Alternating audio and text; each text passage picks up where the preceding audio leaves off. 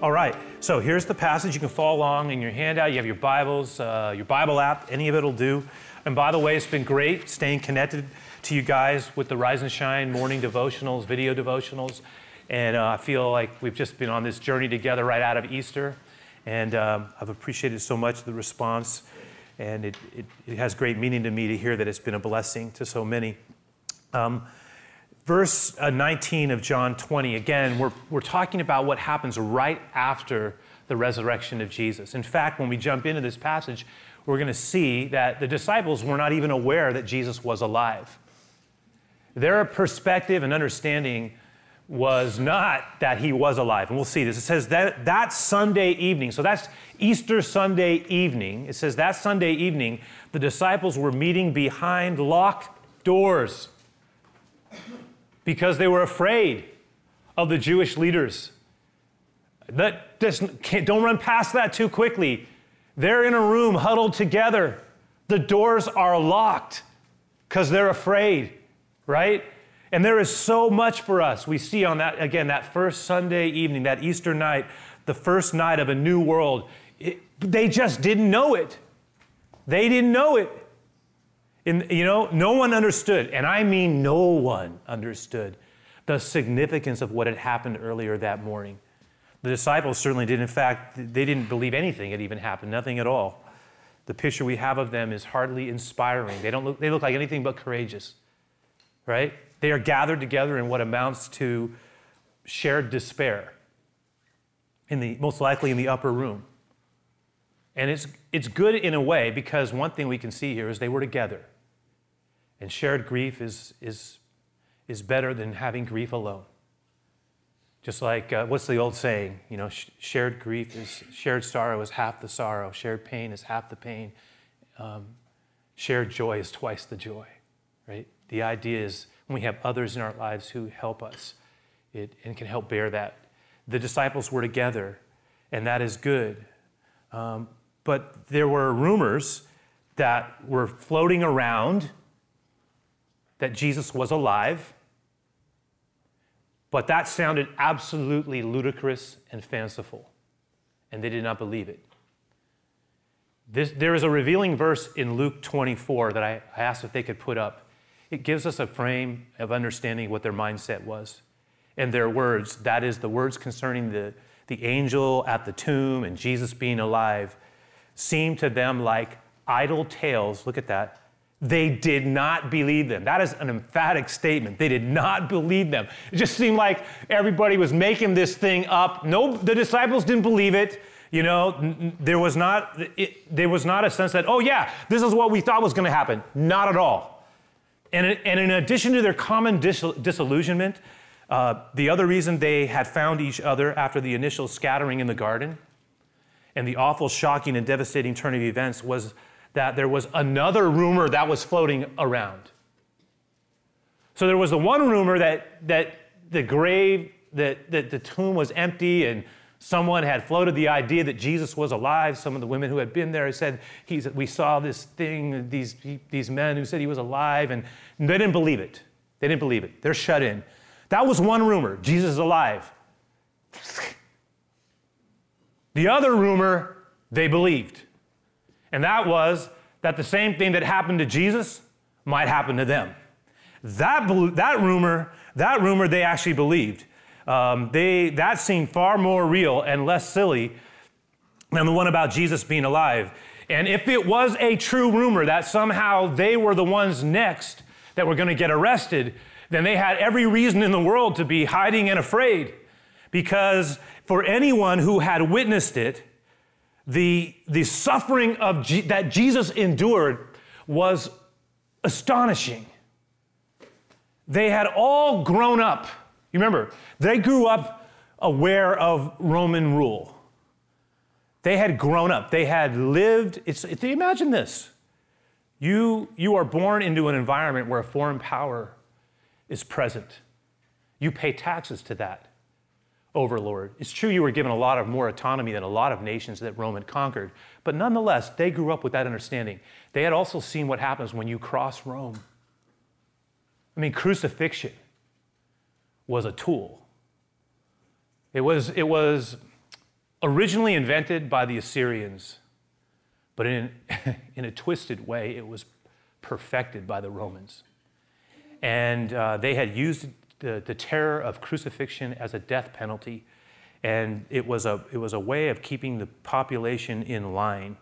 And because everybody was aware of how brutal and merciless the Romans could be with its application. Jesus had come to a cruel end, at least in part, though, because he had crossed the Jerusalem temple leaders. And the disciples, they were students of Jesus. They were his followers. They, they were his acolytes. They were his disciples. And, and they had also in earlier times joined in in these heated conversations and they had said amen to some of the scathing remarks that jesus had uttered towards the, the pharisees and the scribes and these kind of verbal confrontations and they were there and they were with jesus and now uh, as they scanned the room there was a genuine realization that they could be next and having watched what happened to Jesus and realizing the arrangement that the leadership had with Rome, it was now on their minds that they could be next in, and suffer in a way that was unfathomable. And so the picture of them is that they're huddled fearfully behind locked doors. Um, and honestly, who could blame them? But verse 19, look at it. Suddenly, Jesus was standing among them. Look at that. Suddenly, Jesus was standing among them, and he said this Peace be with you. All right? Peace be with you. Without warning, he appeared. Oh, there, by the way, there's two things worth noting concerning Jesus' post-resurrection body that stirred the imagine that has stirred the imagination of theologians, mystics, and futurists and even people who are heavily into physics down the centuries. Because one of the things that is implied here is that it was possible for Jesus to appear. We, we know two things. Uh, after Jesus' resurrection, there were two things the Bible talks about that Jesus was doing that he didn't do before. One was that he could appear without people recognizing him. That had happened with Mary Magdalene. That had happened with two other travelers on the road to Emmaus they, they, who didn't recognize him until he broke the bread. But the other thing was that he was no longer limited by time and space boundaries. He could appear and disappear in more than ordinary ways. For example, it specifically states that Jesus appeared while the door had not been opened. So the laws that, that you know, and now, you know, we have the human imagination conceives in uh, all kinds of things now incredibly about, you know, we live in the age of the superhero, don't we, right? Every film, uh, it's just came out. Well, actually, one of them, right? the End Game, right? The End Game. The, the fact is, though, a lot of these things that you know everybody's exploring, the Bible talks about that as a, as a reality. There is something about it that is real Jesus appears out at, without having to go through the door. He's there. And his pre- but it was a real but here's the thing, it was a real presence. That's the other thing. His presence among them must have been startling. I try to imagine it and unsettling, startling enough that Jesus chose to calm them with the common greeting, peace be with you. Peace be. Don't be afraid, be at peace. It's me. And in verse 20, as he spoke, he showed them the wounds in his hands. Remember, he had been nailed to the cross, and his side, remember, there had been a, a spear thrust into his side. Um, he showed them his hands and his feet, his feet, which had been nailed as well, right? And they were filled with joy when they, I love that. They were filled with joy when they saw the Lord. Look at me and see me, see my hands and see my feet could it be? It was incredible but undeniable. And slowly, like a receding tide, their fear becomes overwhelmed by joy. And again, look what he says. Again, he said to them for the second time, Peace be with you. Not the peace that to chase away fear, but the peace that settles one into a purpose this time. As the Father has sent me, so I want to send you. And then we're told in biblical language a phrase. Then he breathed on them and said, Receive the Holy Spirit. And one cannot help but think about the description in the book of Genesis and how God started human life as we know it with the breath of life. And he breathed life. And Jesus says, Receive the Holy Spirit. I anoint you. I empower you for that which I am sending you. And I'm not only anointing you for your assignment, but I'm investing you with authority. Look at verse 23. If you forgive anyone's sins, they're forgiven. If you do not forgive them, they are not forgiven. For through the message, I will give you the ability, through this message, I will give you the ability to set people free from their sins. It goes all the way back to the announcement at his birth and all that was foreshadowed in the prophecies of the Older Testament. So, what Jesus basically says is get out from behind these walls, pull back the curtains, open up the doors. You were called not to be huddled in fear, but to be my messengers. Lights in a dark world, not shut in by the power of the Spirit that I now give you and will give you in an even more powerful way soon, I, in an even greater measure. So, this is what the Lord was saying. This is the moment that we looked at the rising up, the beginning of the of the rise of the way of Jesus starts here with their now conviction, except there was one disciple who wasn't there. And we're going to look at what happened with him next week. Thomas, the beautiful doubter, who I love. I do. But that's next week, this week. What about fear? That's the passage. Let's interact with this. Okay, now we go. So, all of those of us who, who uh, tend to take notes and, and just try to listen for what the Lord is saying, here, here's some things I want to work off of this passage. Okay? First thing I want to say about fear you can see it, it's obvious. Um, fear has the ability to keep us locked up and in hiding. Notice again, verse 19, because of, of the fear, the disciples were huddled behind locked doors and closed windows. How many people have turned in on life, figuratively shut their doors because of fear, right? Fear of rejection, fear of vulnerability, fear of being hurt again, fear of failing. As we get older, fear of irrelevancy, fear of what might happen Sometimes the fear of what might happen is consuming. I mean, you know, what was it? Mark Twain who said, you know, I've suffered many great, many great things in life. Um, oh, I can't even remember the line, most of which didn't even happen, right? Something like that. I, I, totally messed up that, that quote, but I'll tell you, the gist of it was we imagine stuff that doesn't happen. And we get disturbed in that imagination, right?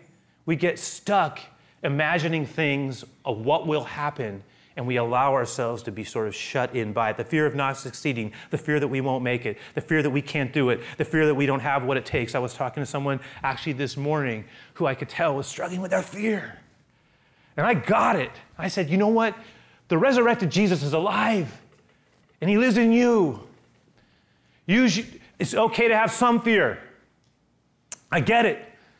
But he's, but you have gifts and you have the opportunity to enjoy this moment and let Him fill you with His joy and peace. And uh, that's not just words. What I'm suggesting is that fear has to be confronted because it has the ability to keep us shackled.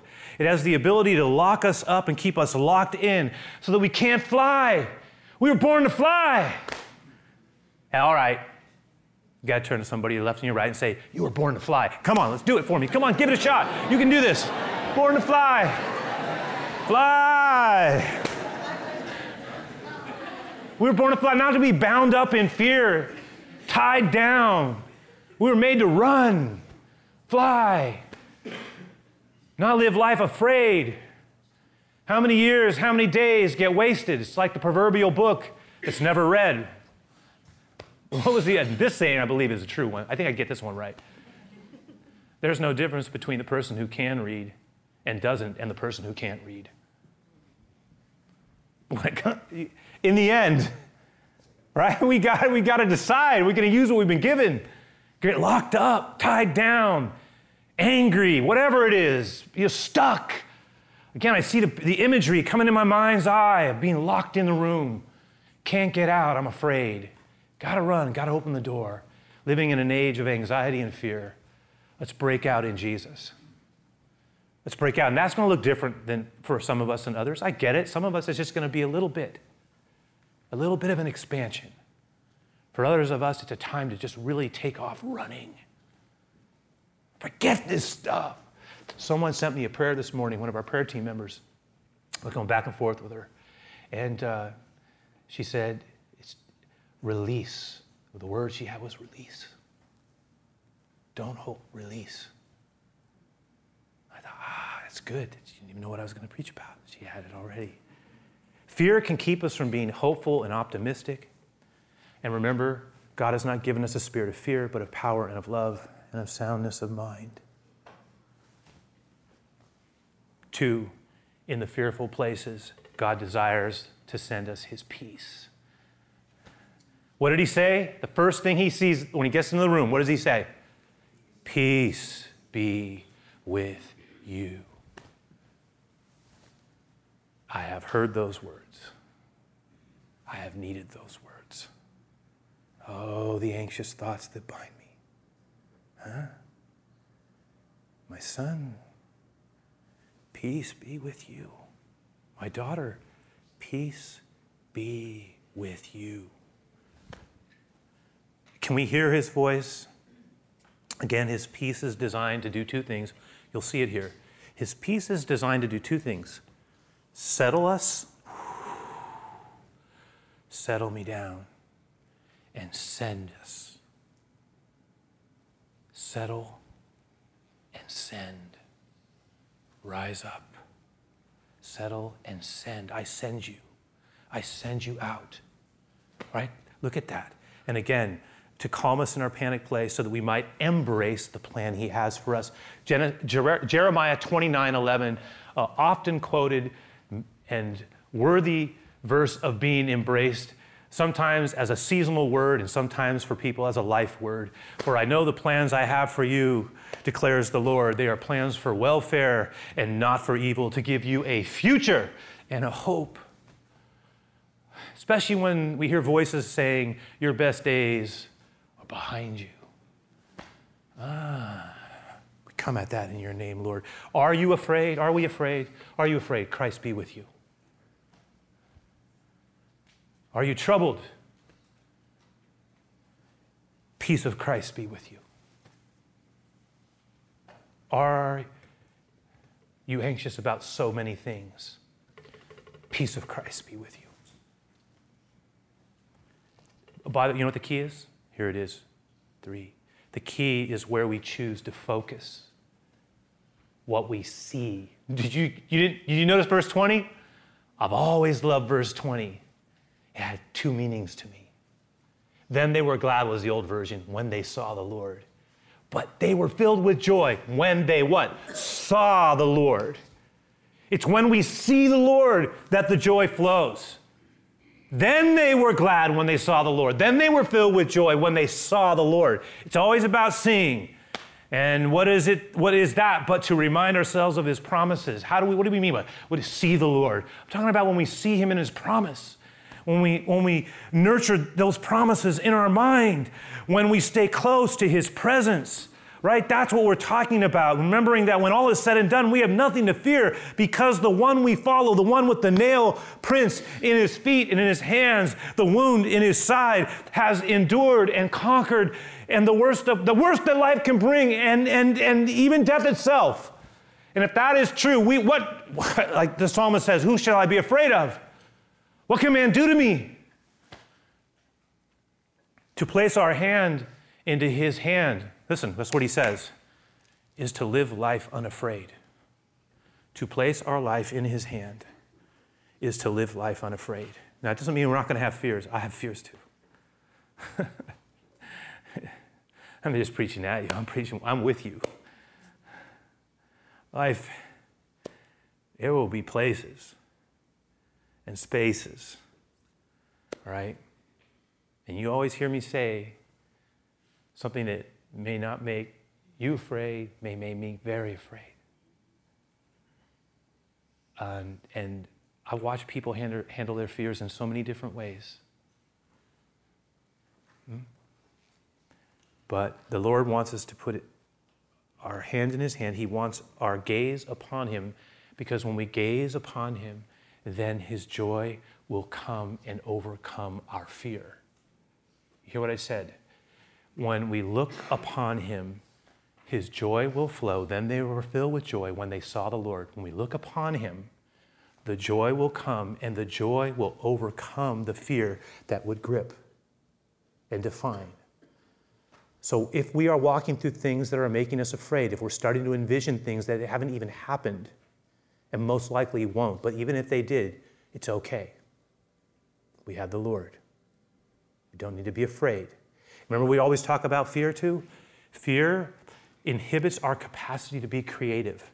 And oftentimes, the way the Lord delivers us through things is by giving, giving us thoughts that are creative to solve problems. But we have a hard time being creative when we're afraid. Calming our mind in the Lord and trusting Him, and then reminding ourselves again of His promises is a way of seeing Him, right? And, and reminding ourselves and asking Him. I'm saying even more than reminding ourselves of His promises in His Word, which, which is fantastic, but also inviting Him into those places. Okay, one more thing, a couple, well, real quick. We, we don't need to be afraid, loved ones, because he is not afraid to use us, despite our fears and contradictions. You say, what do you, what do you mean by this one? okay, let's shift back. That was the illusion. I was practicing my illusion.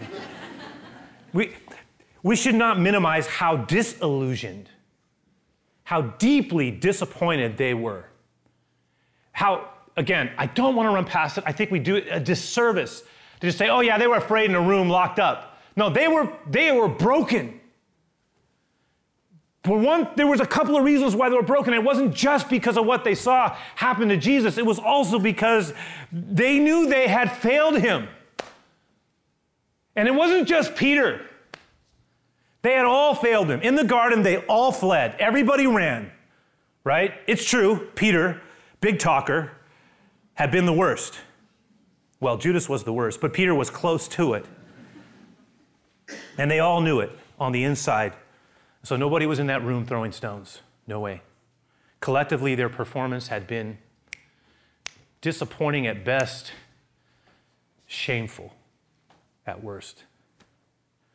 But to add to their misery, huddled in the room prior to the appearing, it must be admitted that they also felt like, listen to this one, I think they also felt like Christ had failed them. It's the first time I really thought about it this way.